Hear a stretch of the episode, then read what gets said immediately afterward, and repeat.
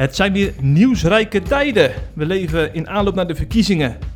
En eh, dat betekent dat er ook bijzondere uitspraken worden gedaan, bijvoorbeeld door Thierry Baudet. En hij komt in deze podcast aan bod zometeen. Hij vindt de SGP slappe hap. En dit onderwerp gaan we onder andere bespreken met theoloog Wim Dekker. Hij is hier aangeschoven bij de CIP-podcast. Hij heeft in het verleden diverse boeken geschreven, bij de ICB ook uh, actief. Niet alleen over Baudet, maar ook over Jaap Dieleman. Hij heeft een, uh, een magazine geschreven, Eye Opener, en daar is wat ophef over. En, uh, er is ook een debat gaande in de gereformeerde gemeente over de prediking. En ook de christelijk gereformeerde kerk gaan we nog bespreken. Want daar is onrust vanwege verdeeldheid over een aantal hete hangijzers. Wim Dekker, van harte welkom in de podcast. Dank u wel. Ik zei net dat je uh, bij de ICB actief bent, maar is dat eigenlijk nog zo? Nou, ik ben officieel natuurlijk met uh, pensioen gegaan, maar uh, ik doe nog wel wat dingen. Ja, toch? Ja. ja, ja. Het is een, een, club die je warm hart toedraagt, hè? Ja, Missionair zeker. werk ligt jou heel goed. Ja. ja. Uh, daar gaan we het niet over hebben. We gaan natuurlijk over het laatste nieuws hebben zometeen. Ehm, Wim, voordat we de actualiteit gaan bespreken, ben ik toch eventjes benieuwd, want daar kunnen we eigenlijk niet omheen. Nederland gaat steeds meer van het slot af, hè? Er zijn wat versoepelingen aangekondigd uh, door premier Rutte en Hugo de Jonge. Uh, je, snak jij ook naar wat meer lucht? Ja, zeker. Nou ja, voor de, voor de kerken in ieder geval. Omdat je dan toch wel heel gehandicapt bent als je in een online dienst staat met alleen een technicus en nog, en nog een of ander iemand. Ja. En dat is ook niet nodig volgens mij. Ik denk dat de kerk te krampachtig gereageerd heeft toen. Maar het punt blijft natuurlijk dat we ons allemaal wel persoonlijk aan de regels moeten houden. En dan kan er wel ietsje meer als je zo bij elkaar bent ook. Als je dan in een wat, uh, met 30 mensen bij elkaar bent en je houdt je keurig aan de regels, gaat er niks mis. Mm -hmm. Maar als je met z'n drieën bent en je houdt je niet aan de regels, dan gaat er wel iets mis. Dus ja. ik was het eens met dat Rutte de verantwoordelijkheid nog weer een keer bij ons persoonlijk neerlegde. En dan hoop je dat dat betekent dat toch iets versoepeld kan worden. Ja, ja, ja. Dus gewoon een kwestie van gezond verstand gebruiken, hoor Ja. ik jou uh, zeggen. Ja. We gaan het uh, een keertje niet over corona hebben. We zijn ook een beetje coronamoe geworden uh, op de redactie.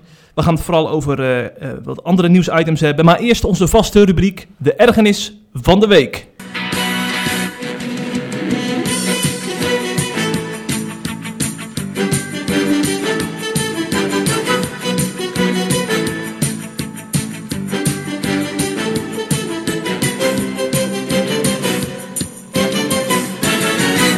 Wim, ik ben heel benieuwd naar jouw ergernis. Uh, nou, ik, wa ik, was het meest geschrokken in de afgelopen week van dat ik hoorde dat er bij de bouw van, de, van het WK-stadion, uh, of die verschillende stadia die daar, stadions die daar gebouwd worden, dat er 6500 dode gastarbeiders uh, be te betreuren waren in Qatar. Ja, die hebben dus meegewerkt aan de bouw van ja. stadions in Qatar, inderdaad. Ja, ja, nou ja, goed, ik, je hoort wel eens wat. Ik wist ook wel dat het niet helemaal pluis was. Maar nu kwam dat zo heel sterk naar buiten. En ik Mm. hoorde het eerst in een uh, interview dat afgenomen werd van Gert-Jan Segers en Siegfried Kaag. En die, die waren allebei ook ineens heel stellig in... ja, maar daar moeten wij helemaal niet naartoe gaan. En uh, dat dacht, nou, dat is mooi, dat, dat, dat, is, dat is heel goed. En dan ga je verder wat overlezen en dan merk je... ja, maar dat is toch wel, nee, dat kan niet. En dat is... En dan die hele macht van dat grote geld en van alles wat daar speelt... Dat je dus dat je denkt van. Er kunnen dus allerlei mensen hier zijn die zeggen: ja, dat klopt niet en dat moet eigenlijk niet. En Ja. die zijn er zeer van overtuigd. Maar tegelijk voel je gewoon: dit gaat hem niet worden, want de andere machten zijn te groot. En uh, nou ja, wat, wat, wat, wat heb je. Ja, hoeveel telt, telde mensenleven uh, vergeleken met de economische uh, belangen die er allemaal zijn? Ja. En waar gaat jouw ergernis specifiek over dat er te weinig aandacht voor die mensenrechten is? Ja, dat je, uh, dat je aan de ene kant merkt, mensen zijn oprecht Ja. verontwaardigd. Mhm. En aan de andere kant meteen voelt, toch gaat dit niet succes worden. Want de machten zijn te groot, de tegenkrachten zijn te groot.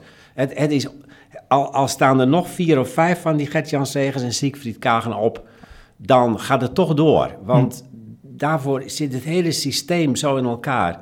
Dat eh, er moet geld verdiend worden, er moet glorie en glimmer en glitter zijn. En, eh, nou ja, dus het recht struikelt op de straten. Ik was net bezig met wat, wat overdenkingen te maken over Amos en dat gaat allemaal over de gerechtigheid. En ik dacht aan het Joodse verhaaltje over de torenbouw van Babel. Dat vind ik ook altijd zo heel sterk van. Het Joods verhaaltje over de torenbouw van Babel. Als het dan, toen die toren bijna af was, dan viel er af en toe een, uh, een steen naar beneden. Dan vonden mensen vreselijk, gingen ze allemaal huilen. Want voordat je die steen weer boven had. Maar er viel natuurlijk ook geregeld een mannetje naar beneden. Ja. En dan werd hij meteen aan de kant gelegd. En het volgende mannetje ging de ladder op. En ik dacht, dat is een heel oud verhaaltje over een heel oud uh, feit. Maar de, de, wereld zit nog steeds in elkaar. Hm. Hm. En uh, daar word je verdrietig van. Ja, ja. Wat, wat betreft staan, staan er veel toren van Babels nu in Qatar, hè? Veel torens van... Ja, ja en in Dubai natuurlijk ook, maar in Qatar en... Nou ja, de rechteloosheid van al die gastarbeiders daar uit die Filipijnen en zo is ten hemel schrijend. Hm. hm. Dat, ja, ik denk, daar moet je gewoon dan ook echt niet mee te maken willen hebben. Kun je geen compromissen sluiten. Hm. Maar er worden geregeld compromissen gesloten ter wille van naam en faam en geld. En, nou ja.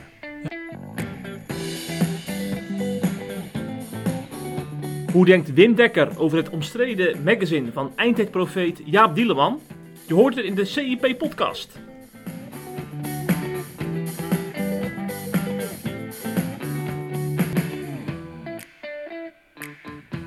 Zeg, we gaan naar ons hoofdnieuws van de week.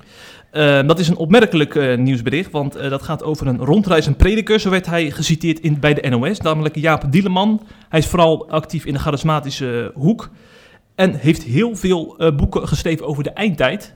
Hij, hij, is, wordt ook daarom wel door ons eindtijdprofeet genoemd, dat hij er zo druk mee is, ook op YouTube. En nu heeft hij een huis-aan-huisblad verspreid. Voor 5 miljoen huishoudens maar liefst, dus dat is nogal serieus hè. 600.000 euro heeft hij bij elkaar verzameld om dat blad te kunnen verspreiden. En daarin komt onder andere aan bod de coronapandemie en het coronavaccin. En je zou toch wel kunnen stellen dat hij uh, behoorlijk een, uh, aan de complotkant staat. Want hij gelooft dat die pandemie ons wordt opgelegd. Uh, en dat het coronavaccin een opmaat is naar het teken van een beest. Het had in openbaring 13 staat erover geschreven dat in de eindtijd in zijn visie christenen dus een merkteken moeten weigeren. Anders aanbidden zij dadelijk de vijand van God. Um, ik ben allereerst benieuwd, Wim. Volgens mij heb jij dat blad digitaal doorgebladerd. Hè? Wat was jouw indruk ja. daarbij? Ja, ik heb het blad, dus ik had eerst natuurlijk dit soort highlights uh, van het bericht uh, gelezen, gezien, die jij nu noemt ook. En toen ging ik het blad even doorbladeren. Ik denk, nou ja, dat is dan toch ook nog wel goed. Want oh. kijk, de, nou ja, de dingen worden natuurlijk wel steeds ook weer geframed op, op de meest extreme uh, grappen die erin staan. Terwijl als je het hele blad doorleest, dat begint met dat die man zelf uh, nou ja, een hele zware tijd gehad heeft vroeger en uh, alles gedaan heeft. Zijn levensverhaal kwam. Ja, zijn levensverhaal, alles gedaan wat God verboden had. En toen is hij helemaal vastgelopen en heeft hij Jezus gevonden. Hm. Ja, dat, dat vind je ook, ook vaker, zo'n zo'n verhaal. Maar dat, dat kwam wel authentiek bij me over. -hmm. En uh, dat het iemand is die dus bewogen is met de redding van mensen. Dat als ze Jezus vinden, dat ze dan het leven vinden. Dat, dat komt dan in het begin van het blad over. En dan bla blader je zo door en dan word je steeds gekker. Want dan, nou ja, goed, over die eindtijd, uh, daar ben ik ook niet zo gelukkig mee. Want ja, dat doet ieder op zijn eigen manier. Dat weten we nu zo langzamerhand wel, dat je de openbaring alles kunt laten vertellen wat je wil als je dat zo leest. Ik lees het ook helemaal niet zo. Ik lees heel die profeten en die openbaringen niet zoals allemaal voorspellingen. Heeft volgens jou niks met coronatijd te maken? Die... Nee, kijk, en dan, nou, en dan, ga je dus nog wat door en dan kom je bij dat hele coronaverhaal. Mm -hmm. En het coronaverhaal, ja, daar moest ik nog wel even goed naar kijken van... Is dat nu inderdaad heel, uh, helemaal zoals de ergste complotdenkers? Kon ik eerst ook nog niet zo ontdekken. Maar wel toen hij dat helemaal in verband ging brengen, inderdaad, met het teken van het beest. En dan is het eind van het verhaal. Ja, uh, u bent gewaarschuwd. Uh, het teken van het beest, de eindtijd, uh, corona, ja, let, ik, let op. Zal ik hem eens even citeren? Want dan hebben we een letterlijk heb, je letterlijk, heb je een letterlijk citaat? Ja. Met het aanvaarden van het teken van de beest aanbid je de antichrist. Drink je uit de beker van Gods toorn, krijg je een kwaadaardige zwel. Verlies je je redding voor de eeuwigheid, zal je in de hel geworpen worden... waar je met vuur en zwavel wordt gepijnigd... en dan zal je nooit meer rust hebben. Alles ja. Dieleman. ja, ja, maar uh, dat, dat is natuurlijk erg, al erg genoeg dat dat er allemaal zo in staat. Maar het verband tussen uh, het teken van het beest, het coronavaccin en het coronavaccin ontvangen. Daar vond ik allemaal nog een beetje warrig erin staan. Ja, ja want Hij staat niet regelrecht als je laat vaccineren. Nee. Eh, tegen corona, heb je daarmee het teken van het beest aanbeden, kom je in de hel met al die verschrikkingen. Dat is zo regelrecht staat het daar niet in. Ik moet ook eerlijk zeggen, wij bij CIP hebben die- fout gemaakt door dat er zo in het artikel te zetten. We hebben ook een rectificatie eronder gezet. Dat hij bedoelde dus niet per se het vaccin met dat merkteken. Maar Nee. dat las je er wel in, omdat het allemaal zo door, eh, verwarrend wordt opges- opgesteld. dus dat is ook... Kijk, ik heb nu... Ik heb, omdat ik het even wilde weten, wat heeft die man precies gezegd, heb Hmm. ik het, dacht ik, goed, goed proberen te lezen. ja. Eh, Maar je merkt wel aan de nieuws, eh, het nieuws wat ervan gemaakt wordt natuurlijk, dat dat grofmaziger gebeurt. Ja. En ja, iemand die het in zijn brievenbus vindt, wat moet hij er nu mee? Dus ik had het, het gevoel wat met mij overblijft is dat die Jaap uh, Dieleman best in het verleden, nou ja, een, een, een, een vonk gevoeld heeft van um, er moet wat gebeuren, getuigen, missionair. Uh, en dat hij uh, ontdekt heeft in zijn eigen leven dat Jezus alleen het leven is. Maar er is van alles omheen gekomen. Er is van alles omheen gekomen waarvan ik denk, dat heb je helemaal niet nodig. Als jij een mooi blad wil maken om te zeggen van, uh, te midden van alle verwarring, is het enige houvast Jezus, dan kun je een heel mooi blad maken. En als je denkt dat dat werkt, ik denk niet meer dat dat zo werkt. Ik denk dat sociale media en allerlei andere communicatiekanalen veel meer werken dan een of ander blad. Uh, dus dat vind ik, maar goed, dat is een technische vraag natuurlijk, of je vindt dat een blad werkt. Maar als je een mooi blad wil maken, kan het altijd. Maar, en als je iets over corona kwijt wil, moet je dat ook doen. Maar dan moet je het weer op een ander podium doen. En ja. nu niet de hele boel door elkaar gaan halen, want... Mm. Kijk, ik, um, ik kan wel zeggen, ja, het is een man van niks en hij uh, vertelt onzin of maakt mensen bang. Maar dat, dat vind ik ook weer een beetje goedkoop. Omdat hij, omdat hij wel een gegrepene is door Jezus Christus, maar volgens mij daarna op een dwaalweg is geraakt. Ja. En nu, ja, en dan is het zo jammer dat dit soort mensen, uh, die worden niet gecorrigeerd. Dat is natuurlijk voortdurend nou, ook, met die leiders, ja, ja. geestelijke leiders, die zichzelf opwerpen als geestelijke leiders en vrienden om zich heen hebben. Maar als ik als dominee in de kerk zoiets doe, mm. word ik gelijk op het matje geroepen. Meneer, dat kan niet. Dat gaan we niet uh, doen. Dus dat, dat vind ik ook steeds het probleem. Dat iemand kan helemaal doordraven. Nou, en als je dan zegt, als mensen het dus echt gaan lezen, dan zullen er ook angstige mensen zijn die van nature nu al heel angstig zijn door alles wat gebeurt. En die kunnen misschien nog angstiger worden. En misschien dat iemand uit angst dan nog die meneer Dieleman gaat contacten. En dat hij dan ja, zegt, nou ja, je kunt het Jezusgebed doen of weet ik wat. En dan, hebben, en, dan word je eigenlijk meteen een soort secteachtige vorm van christendom ingetrokken. Hm. En ook angstige mensen zo uh, een beetje uitbuiten, vind ik ook fout. Ik bedoel, als ieder sterk mens die normaal zijn verstand gebruikt dit leest en denkt, het is onzin. En alleen de echte angstige mensen die het niet overzien kunnen, dan misschien zeggen, ja, nou, misschien is dit mijn laatste strohalm. Lijkt mij niet goed voor het evangelie, nee. om het zo te doen. Maar dat is wel lastig, hè? want aan de ene kant hebben we dus te maken met een oprechte evangelist... die ook bijvoorbeeld in India heel goed werk doet... door bijvoorbeeld sponsorprogramma's voor uh, arme kinderen ja, op te zetten. Daarom, ja, en aan de andere kant hebben we dus te maken met iemand die mani manipuleert eigenlijk. Ja, maar dat kan natuurlijk, heel, heel veel komt natuurlijk helaas bij allerlei mensen voor... dat ze een aantal goede dingen doen en een aantal niet zulke goede dingen. Ja. En, maar waar zijn de mensen die nu zeggen, joh, daar moet je mee stoppen? Kijk, en als het zo is dat hij van iedereen... Uh, die ook in Christus gelooft en die ook echt uh, heel dankbaar is dat hij Jezus in zijn leven gevonden heeft, maar niks meer aan wil nemen, omdat hij niet met hem eens is, ja, dan, dan, dan is er iets fout gegaan. Je moet altijd je door een broeder of zuster die in Christus is en, en met jou verbonden, in datzelfde lichaam van Christus, moet je iets aan willen nemen. Mm-hmm. Maar je, die, die, je vindt nu, ik ben bang dat hij nu, uh, als er allemaal kritiek op komt, dat hij alleen nog maar verder radicaliseert. Ja. Wie ja, bewaart want, deze precies. man voor nog verdere gekkigheid? Want nu heeft bijvoorbeeld Willem Ouweneel bij ons gisteren een column geschreven, een stevige column, waarin hij flink uithaalt naar Jaap Dieleman. Hij zegt hij is mede verantwoordelijk als ze dadelijk door zijn blad uh, mensen geen vaccin nemen en eraan overlijden. Dan is hij mede verantwoordelijk, zegt uh, Ouweneel. En vervolgens zijn achterban is nu heel erg kwaad op Ouweneel geworden. En zij zien dat allemaal als uh, een... een een teken dat de, duist, dat de vijand nu uh, christenen gebruikt om, om, om een oprechte evangelist dwars te zitten. Ja. Zo ja. wordt dat nu geframed. Ja, zo, zo gaat dat dan. Ja. En dan word je slachtoffer en nog een keer slachtoffer en uh, uiteindelijk krijg je een kokervisie. Een slachtofferrol brengt altijd een kokervisie voort en dus al die dingen gaan spelen. Maar dan denk ik, uh, Dat klopt. Kijk, als Dieleman zo de Bijbel en Christus, de brieven van Paulus, alles serieus wil nemen, dan kan hij er ook achter komen dat dat niet goed is als je naar andere oprechte christenen totaal niet meer wil luisteren. Hm. Je kunt van mening verschillen, maar als je op voorhand zegt, zijn vijanden van de waarheid dit en dat, en uh, ze ondergraven mijn missie, nou dan ben, je, dan ben je niet christelijk bezig. Dat kan ik met allerlei bijbelteksten onderbouwen. Ja, ja, ja. Um, nou zijn wij uh, afgelopen dag platgemaild door mensen die vinden dat wij uh, uh, aan mediahetsen bezig zijn. Door bijvoorbeeld die column van Oude te plaatsen en ook andere kritische reacties. Wat, hoe moeten wij hier nou als media mee omgaan? Want wij denken ook van ja, als we nou Jaap Dieleman gaan interviewen, dan geven we dadelijk ruimte aan iemand die onverantwoorde dingen zegt over, over een gezondheidscrisis nota bene. Dus dat is ook voor ons natuurlijk heel moeilijk, hè, hoe je hiermee om moet gaan. Tussen die twee verschillende kampen. Ja, ik zou wel, nou ja, gek, ik, ik zou wel contact, ik, in zo'n geval zou ik wel contact met zo iemand opnemen. En eens even kijken van, als, die, als je die een interviewtje af gaat nemen, wat gaat hij dan allemaal vertellen? Ja, wij dachten we sturen een, een videoredacteur naartoe, was ons idee volgende week. Oké. Dan die hebben wij in dienst. Ja? En dan, dan kun je hem gewoon confronteren. En dan heeft je niet de ruimte om nog in een stiftelijk uh, interview dingen te schrappen en zo. Dan heb je Oh, gelijk ja. het rechtstreekse Ja. verhaal, was ons idee. Ja, en dan moet je toch nog wel nadenken of je dat ook uit wil zenden.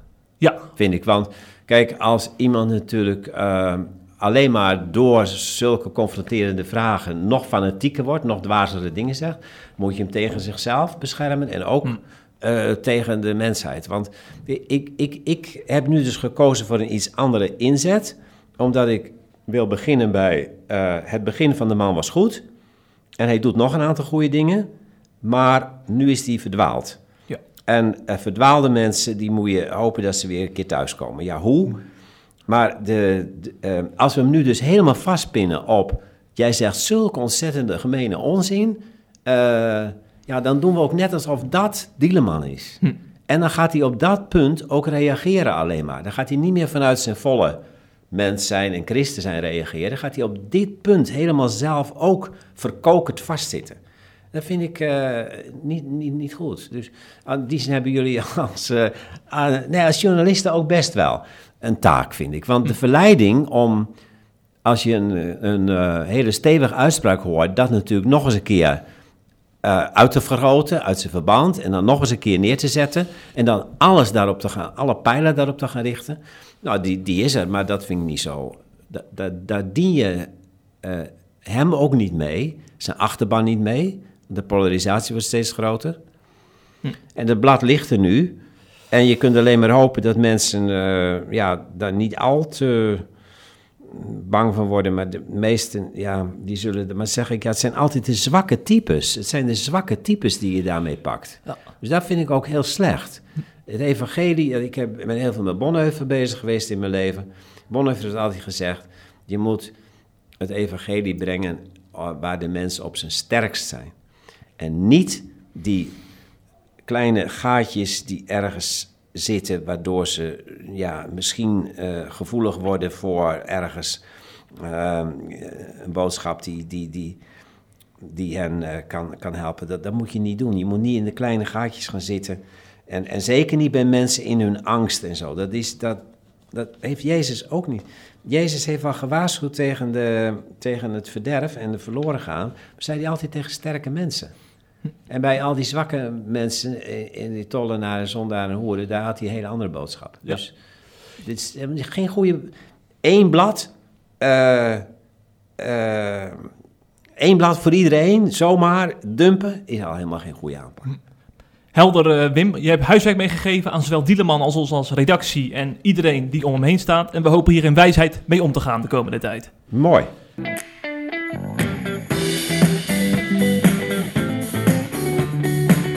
Het laatste nieuws uit christelijk Nederland bespreken we in de CIP-podcast.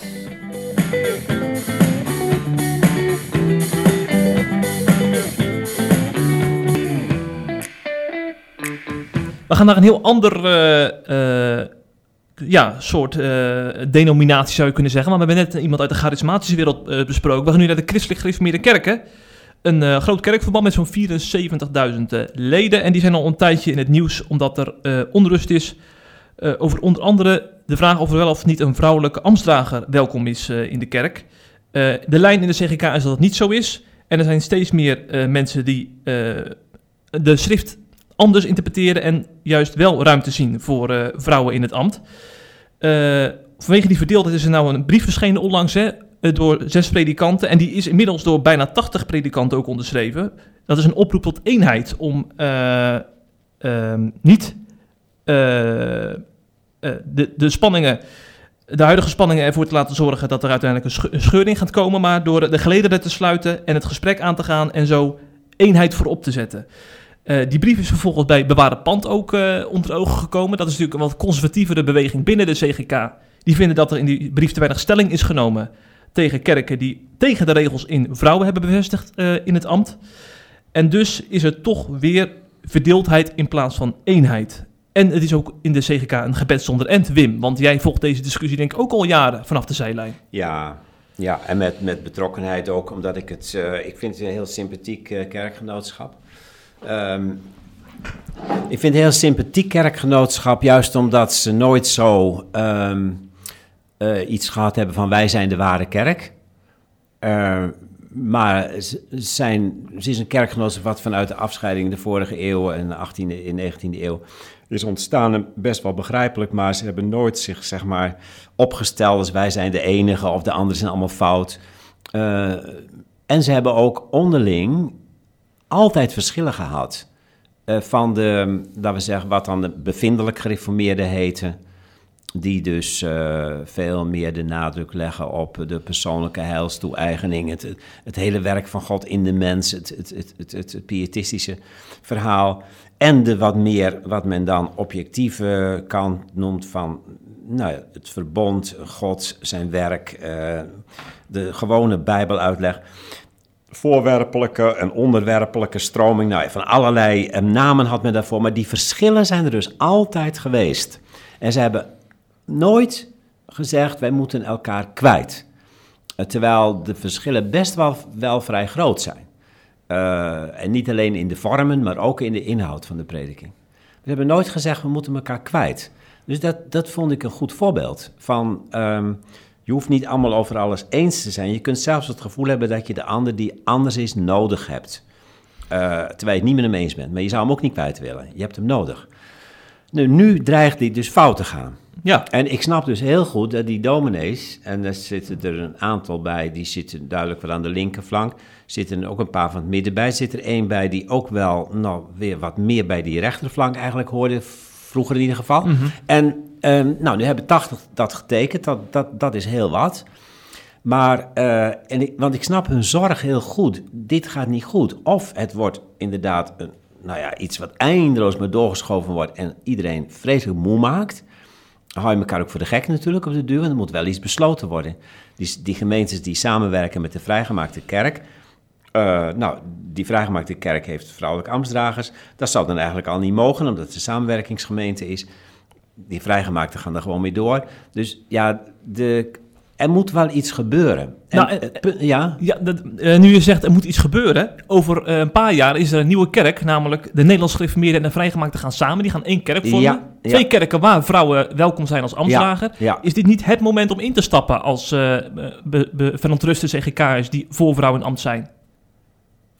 ja, waarin te stappen? In een nieuwe kerk van, van NGK en GKV. Oh, en dan gewoon hun eigen kerk los te laten. Ja, Ja, maar, dat, ja, ja, maar dat, dat, dat kan. Natuurlijk, kijk, als je het gewoon een beetje zakelijk bekijkt, jongens, we hebben nu lang genoeg over gehad. Als het om bedrijven zou gaan of zo, zeggen, nou, dat is beter zo.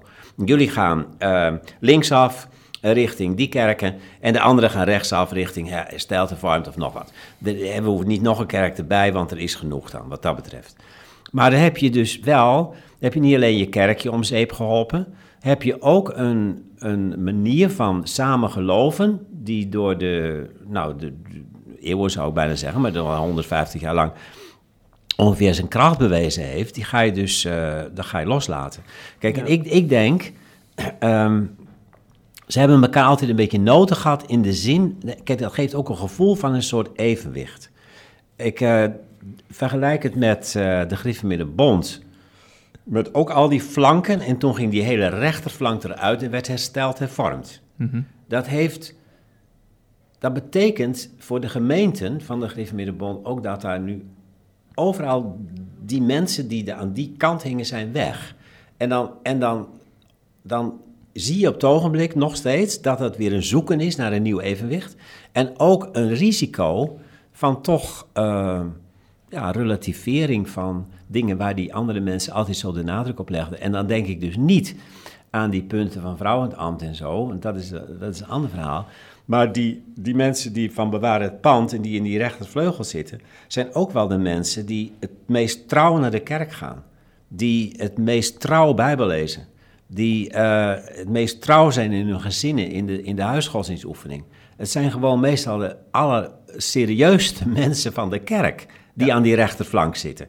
En als je die dus gaat verliezen, dan is het risico dat je te weinig tegenwicht meer krijgt ook, en zelf makkelijker meegaat met, met hedendaagse tendensen van het kan wel wat makkelijker en het hoeft niet zo moeilijk en zo. Maar wat is nou jouw uh, oproep aan uh, de generale synode van de CGK? Want uh, soms komt het mij een beetje over dat ze maar geen een knopen durven doorhakken. Want jaar na jaar na jaar hebben we het hierover zonder dat er iets gebeurt. Wat moeten ze, moeten ze überhaupt iets nou, doen? Ja, ze, ze, ze, ja, kijk, de, de, bal ligt toch het meest dan bij die mensen van Bewaar het Pan, denk ik. In de zin van dat de synode niet veel anders kan doen dan zeggen... Uh, we hopen heel sterk dat wij met elkaar deze verschillen van inzicht kunnen verdragen. Zoals wij vroeger over gezangen en de nieuwe Bijbelvertaling, dat soort dingen hebben kunnen verdragen. Dat wij ook dit verschil van inzicht over de positie van de vrouw kunnen verdragen. Wij willen elkaar niet kwijt. We hebben bewaard het pand ook heel erg nodig. En inhoudelijk, omdat het een vorm van geestelijk leven is, ook, die wij ook niet willen missen. Dat moeten ze allemaal heel sterk zeggen. En dan ligt de bal bij bewaar het pand. Als die zegt, ja, maar dit is niet meer getrouw volgens de Bijbel. Dit is, uh, ja, dan een kerk die, ja, eigenlijk moet je dan zeggen, dit is, dit is geen ware kerk meer. Dit, dit is een valse kerk of zo. Dat is ook nogal een stap om dat te gaan zeggen. Maar dat moeten ja. ze dan maar doen. Hm. De, dus Um, de synode kan natuurlijk niet eindeloos rekken. Um, kan ook niet een knoop doorhakken in de zin van uh, die vrouw in het ambt moeten we net doen of die niet bestaat. Dat is, dat is een gegeven wat dus door die NGK en GKV zo uh, en nu is, maar wat ook in hun eigen kring zo sterk aanwezig is. Ja. Kijk, mijn vraag is steeds naar die mensen van Bewaren het Pand. Waarom kun je nu wel leven met het gegeven dat in jouw kerk heel veel mensen zijn die voorstander zijn, dat weet je nu ook al. En dat weet je morgen en dat blijft zo. Waarom kun je daar wel mee leven en niet dat die dan ook een stukje ruimte krijgen? Hm. Want het standpunt is er toch. En linksom, rechtsom zal altijd weer dat water zoeken ergens een plek eh, te stromen. Ja. Dus ook bewaar het pand vind ik een beetje dom als ze de gedachte hebben, als we dit nu nog maar tegenhouden, dan is het, uh, dan is het wel goed. Want dit is een stroom en die hou je niet tegen, die stroomt gewoon door. Ik zei het net al aan het begin van de podcast, we leven in verkiezingstijd. Uh, je zou bijna niet zeggen, want het lijkt wel dat het alleen maar over corona gaat. Maar er zijn ook uh, hele andere thema's waar, waar we het over gaan hebben nog de komende week in de debatten. Uh, en in die debatten schuiven we natuurlijk ook SGP en Forum voor Democratie uh, aan. Dat zijn uh, twee conservatieve partijen. En daarom is het natuurlijk interessant om te weten wat nou van de SGP vindt. Hè? Want dan kan hij zich ook profileren. En die vraag kreeg hij onlangs toen hij weer eens in het land was om campagne te voeren. En hij zei het volgende. de SGP, daar heb ik altijd respect en waardering voor. Met name omdat ik Christoffer, hè, Kamerlid, heel graag mag. Maar dat is natuurlijk een zeer impotent soort christendom. Het is heel erg zwak. Altijd maar de redelijkheid en altijd maar de andere wang. Dat schiet natuurlijk niet op. En toen zei hij grappend, met de SGP kun je natuurlijk geen kruistocht organiseren, want het is een beetje slappe hap. nou, het is natuurlijk weer typisch ja. Baudet, hè? Een beetje stoken. Ik zie jou lachen, Wim. Ja, Kun je erom ja, lachen? Ja, nou ja, ja, ik kan er wel om lachen in de zin van dat ik denk, hij, uh, hij kan dan zo ergens onderweg allemaal van dat soort borrelpraat vertellen en denken dat er niks mee gedaan wordt en dat het allemaal zomaar doorgaat. Maar dat is natuurlijk niet zo. En uh, dat wordt ook weer uitvergroot en hij wordt er weer op aangesproken. En het is gewoon iets heel doms. Um, het is, uh, ik, ik begrijp, ik, kijk, het is, het is heel dom omdat de SGP is, uh, is hem van alle partijen het meest welgezind geweest tot, uh, tot voor enige tijd geleden. En in die kring zijn de mensen die, nou ja, vergaand willen samenwerken, die van de Brevaart en zo, die daarover geschreven hebben. En dat je dan zulke mensen die, die zo dichtbij je staan in feite, dat je die nog weer gaat schofferen, vind ik zeer stom. En zijn uh, opmerking over slappe hap, dat vind ik veel meer gelden naar de ChristenUnie. Dus ik dacht ook, uh, heb je ze nog wel op een rijtje? Want kijk, de ChristenUnie, dat is een linkse partij die uh, zegt keer de andere wang toe. En die, ja, natuurlijk, waarvan je kunt zeggen van, nou, de kruistochten, ga je er niet mee? Nee, die willen helemaal geen kruistochten. Die zijn voor, voor liefde en recht. En ook, ook, ook al is de politieke werkelijkheid heel, uh, heel weerbarstig en anders. Maar de SGP, ja, maar de, in het interview met Van der Staaij uh, wilde hij eens even goed duidelijk gaan maken waar de SGP wel voor stond. Maar die werd steeds afgerekend op, uh, nou ja, standpunten uit hun beginselprogramma. En bijvoorbeeld van de doodstraf. Oh ja. De doodstraf. Maar, nou ja, goed, dan, um, SGP is dus inderdaad voor de doodstraf in bepaalde gevallen. En uh, is voor een hele rechtlijnige politiek op veel terreinen. Heel, uh, is voor een veel stringenter vlucht, vluchtelingenbeleid bijvoorbeeld mm -hmm. dan de ChristenUnie. Dat zijn dus heel wat andere. Dus als je zegt slappe hap, impotent christendom. Ja, dan denk, dan denk je aan Jezus en de bergreden. Zegt, zo werkt het niet in de politiek. En die ChristenUnie wil dat te veel. Dus daar moet ik niks mee. Maar de SGP vind ik heel vreemd dat hij dat zegt. Maar wat, wat en, zegt het over Baudet? Want hij lijkt toch wel een beetje te radicaliseren dan. Als je ook dit soort uitspraken nou weer doet. Ja, ja Baudet. Ja, ik, neem hem, ik zelf neem hem niet meer serieus. Nee? Nee. Zijn we al zover dat Wim Dekker Baudet niet meer serieus Nee, nee, nee. Nee, ik, ik, het is een hele leuke jongen eigenlijk, maar die had de politiek niet in moeten gaan. Die zit helemaal verkeerd. Ja, want ik weet, jij, jij kent natuurlijk ook dat wetenschappelijk instituut achter Forum. En dat vind jij wel, uh, dat er ja, inhoud in zit. Nou ja, zeg maar. ik, snap er, ik snap er heel weinig meer van. Ja. Ik, uh, in het begin, toen kwam natuurlijk dat hele gedachtegoed op. En met inderdaad het wetenschappelijk bureau. En die hebben een andere kijk op de wereld, een andere kijk op, uh, op Europa. En andere kijken op de klimaatproblemen. nou, en daar, daar, is wel, daar, daar, daar is wel over te praten. Want um, op een gegeven moment praten we ook allemaal maar de andere mensen na. Dus laat er maar eens iemand Hm. even gefundeerd wat anders vertellen.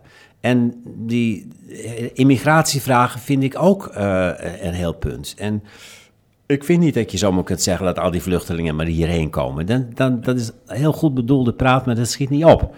En de, uh, en ik was ook altijd tegen dat uh, Forum dus op voorhand werd uh, geblokkeerd van, nou ja, daar werken we niet mee samen of zo. Maar kijk, de laatste tijd, dat is natuurlijk al begonnen met die, uh, dat het hele Forum uit elkaar gevallen is. En allemaal van die rare uitspraken. Dat je denkt, ja, maar moet je dat nog serieus nemen? Dat is dus, kijk, ik, nu denk ik dat veel meer die, die club van, hoe heet die, van Leefbaar. ja, 21. Ja, ja, 21. Ja. Ja, dat, maar die, die komt nog niet zo van de grond natuurlijk ja. nu. Dat lukt allemaal niet zo. Maar dat is veel meer een reëel verhaal, zoals ik dat ook dacht dat Forum dat zou bedoelen. En nu trekt Baudet weer het land in met allerlei uh, geroep. Uh, maar ja, ik hoor heel weinig inhoud meer van hem ook. Maar zou Van der Staaij dan ook niet eens een keer moeten zeggen van... joh, met die FVD willen we niks meer te maken hebben? Want onlangs is er een burgemeester uit Veenendaal opgestapt bij de SGP, omdat, ze, omdat hij vindt dat de partij te weinig afstand neemt van, van FVD. Dus moet, moet dat, wordt het niet ja, eens tijd? Ik vond, dat, ik vond dat dus niet tot nu toe. En ik vond ook die samenwerking in, in Brabant bijvoorbeeld... Uh, Met CDA en FVD Ja, vond ik samen? ook uh, ja. ja, maar prima.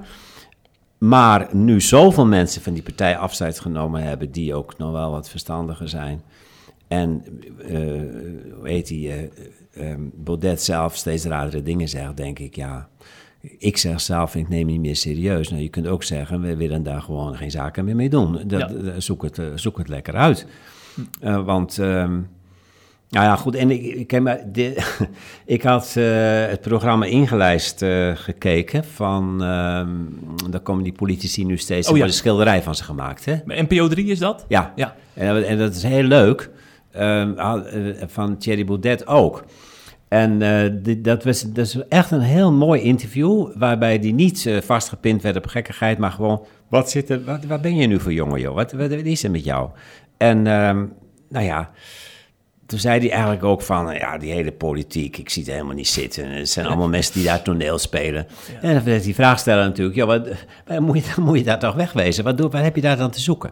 Ja, nou ja, nog een, een soort taak van ontmaskering of zo van al die mensen. Maar dat is toch geen serieuze politiek. Ik zie Thierry Baudet misschien nog even daar zitten, maar dat is geen politicus voor de toekomst. En dan moeten we maar gewoon even niet meer mee in gesprek gaan. Maar wel, nou, bijvoorbeeld dan met jij 21, of de stroming die dat conservatieve gedachtegoed uh, vertegenwoordigt. Hm. Uh, dat is natuurlijk een hele kleine stap van SGP naar Griffmeer gemeente. Want zoals jij weet, Wim, uh, ja, als je, in de, als je tot de Griffmeer gemeente behoort, ja, dan behoor je tot de, de kerk waar dominee Kersten natuurlijk de oprichter van is. En hij was volgens mij ooit de grote SGP-man, hè? Ja. Dus dat is de eigenlijk. van de SGP. Ja, ja, ja. Uh, de Griffmeer gemeente was onlangs weer bij ons uh, onder de aandacht, omdat uh, dokter Arie van der Knijf. Ehm, hij heeft natuurlijk jarenlang diepgaand onderzoek gedaan naar de, naar de prediking binnen deze Griffmeer gemeente.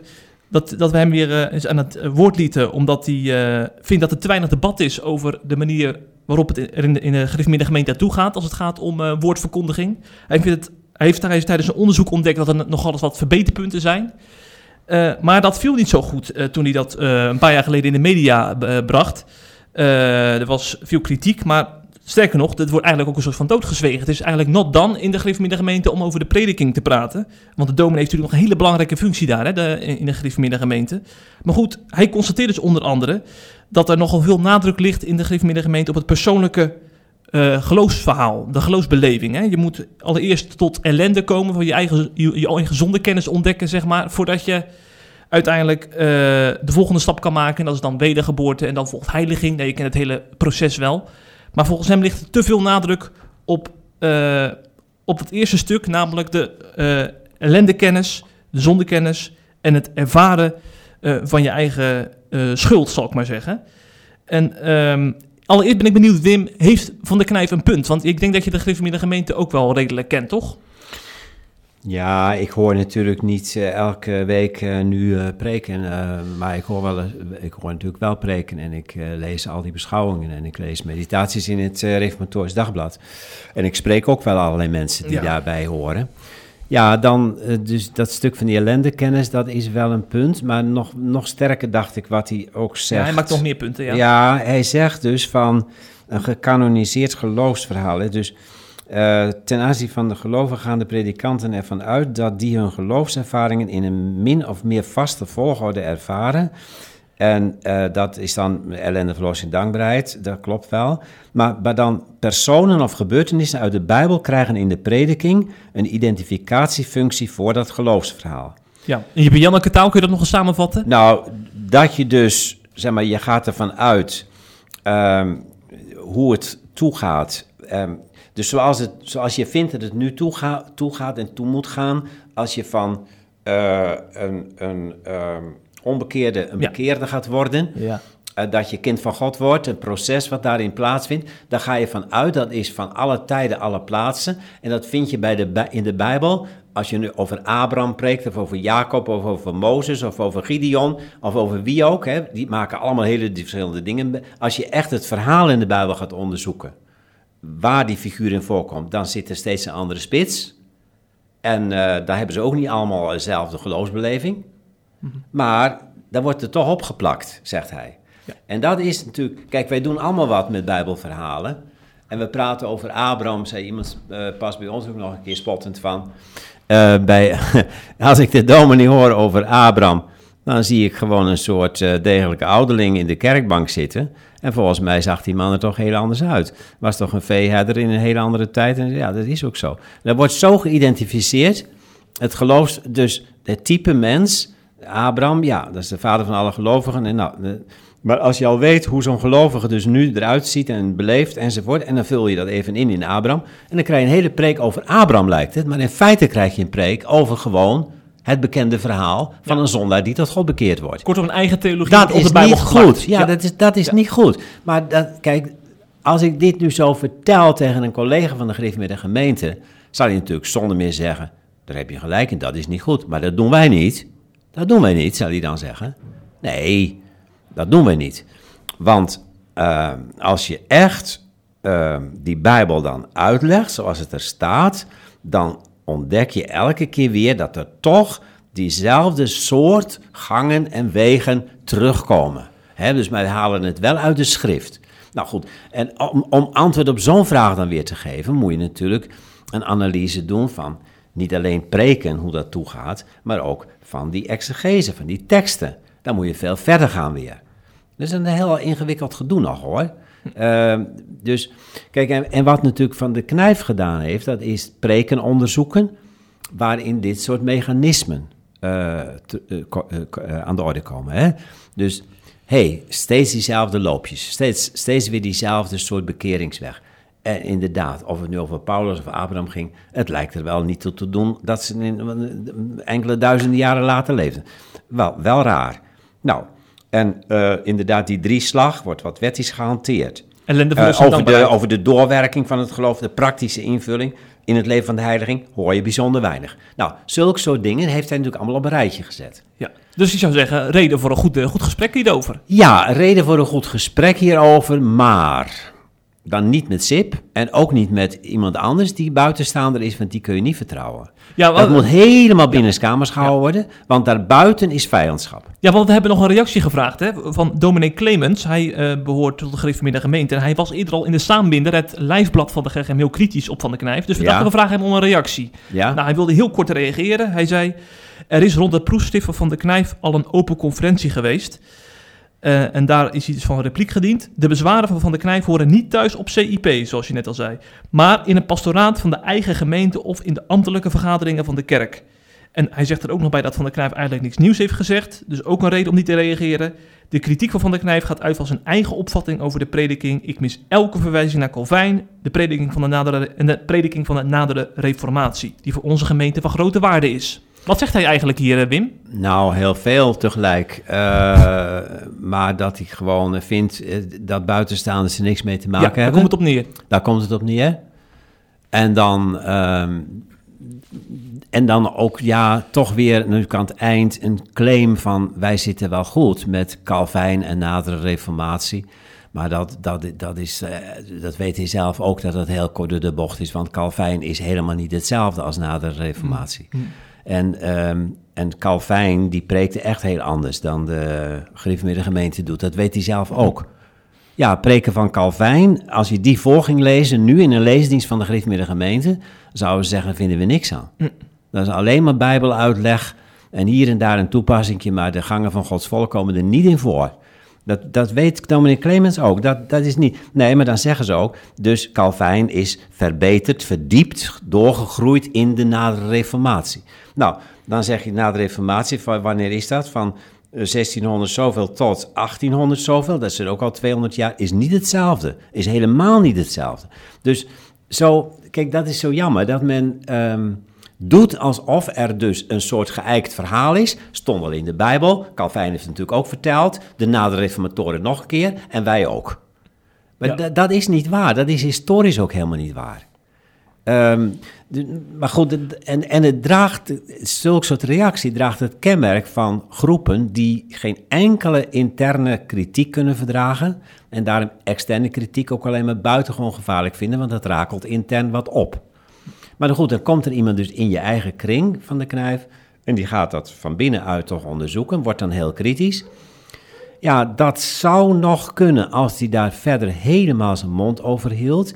Maar dat gaat natuurlijk niet, want je promoveert en dan is dat al publiek. En dan gaan anderen zich ermee bemoeien. En naarmate dat proces doorgaat, wordt zo'n persoon steeds gevaarlijker en wordt hij gemeden. Nou, maar ja, en, en, en een punt wat jij noemde is wel, kijk, prediking uh, als je nu over liturgie of allemaal uh, nou, hoedjes zou hebben, dat zou nog wel kunnen dan. Buitenkant. Maar prediking ja. is natuurlijk in uh, de beleving van deze kerk de kern. Het is, ik vergelijk altijd met Maar dat snappen hele hoop gewone protestantse mensen ook vaak niet meer. Die preken, ja, een preek, een preek is een preek, weet je wel, kun je ook gewoon over hebben. Nee, prediking is dus in die kerken nog heel sterk sacramenteel. Dat wil zeggen, net zoals de Eucharistie in de katholieke kerk, het heilige. Daar gebeurt Christus. En dat is trouwens wel van Calvijn, eh, als Clemens of zelf Calvijn wil beroepen. Eh Calvijn zegt, als de, in de prediking druppelt het bloed van Christus op de gemeente. En dat is natuurlijk wel, als je dat echt gelooft, dat is wel een hele heilige. Kijk, dan is het heilige grond, hè? Ehm, Dan leef je eigenlijk kritiek op, op, op God dan leef je zelf. kritiek, ja, dan leef je dus als een katholiek, als je spot met, de, met, met, de, met hè, dat de priester daar maar wat hocus pocus zit te doen met het brood en die wijn, dan, dat is een vreselijke spot voor de katholiek. En zo is het natuurlijk met, die, met dit soort protestantisme ook van, in die prediking gebeurt het meest heilige. Daar is de ontmoeting met de levende God. En, maar kijk, dan, dan kom je natuurlijk toch op het punt dat je zegt, lieve mensen, dat mag je hopen, daar mag je om bidden, daar mag je verwachten. Alleen het is niet zo dat er hier een prekenboekje ligt van iemand.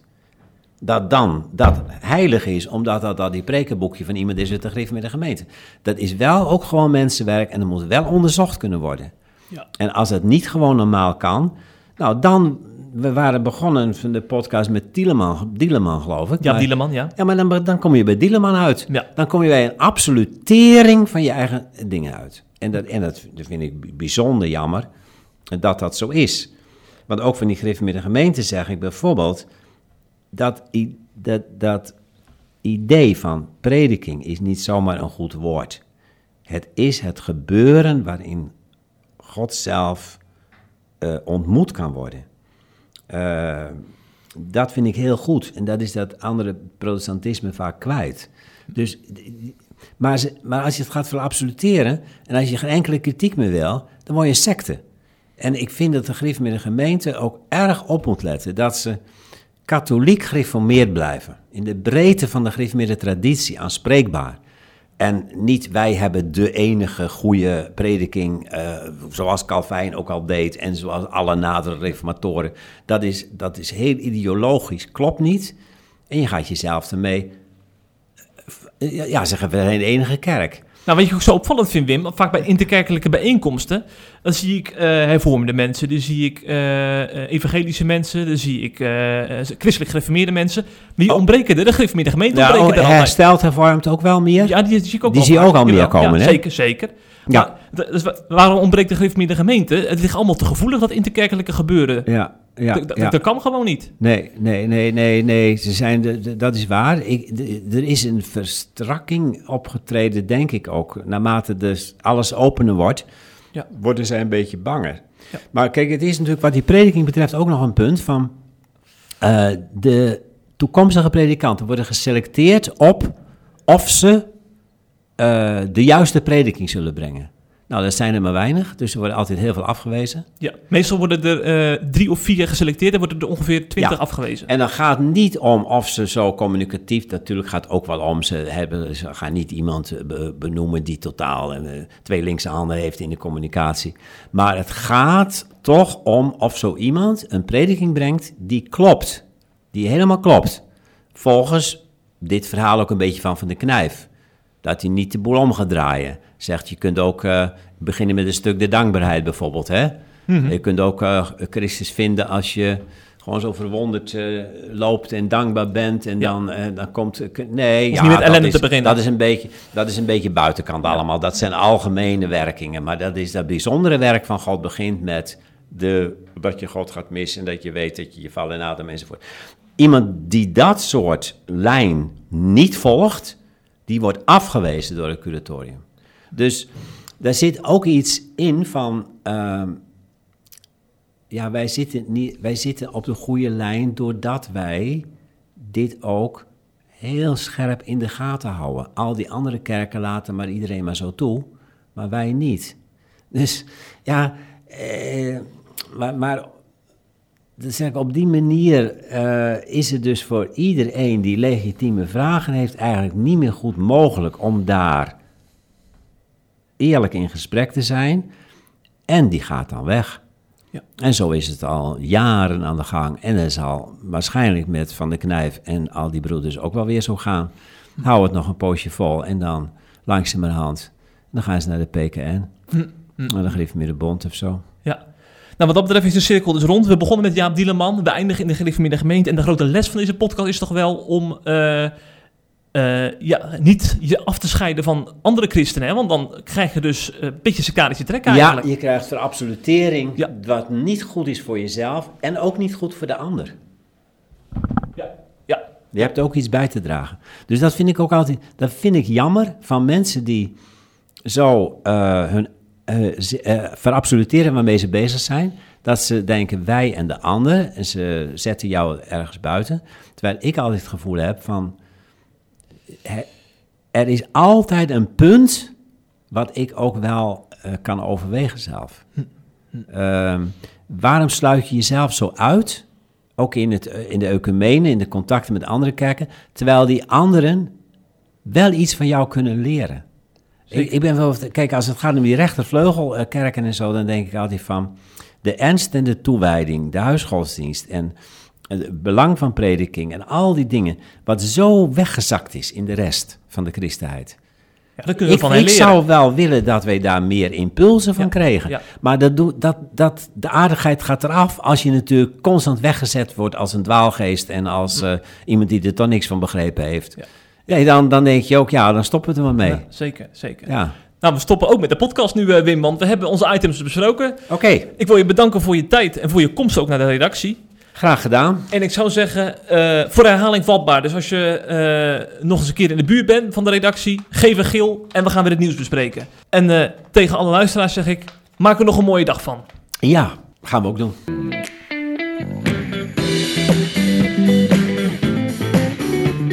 Je luistert naar de CIP-podcast. Volgende week weer een nieuwe aflevering. Wil je onze artikelen lezen? Ga naar cip.nl en word CIP Plus lid.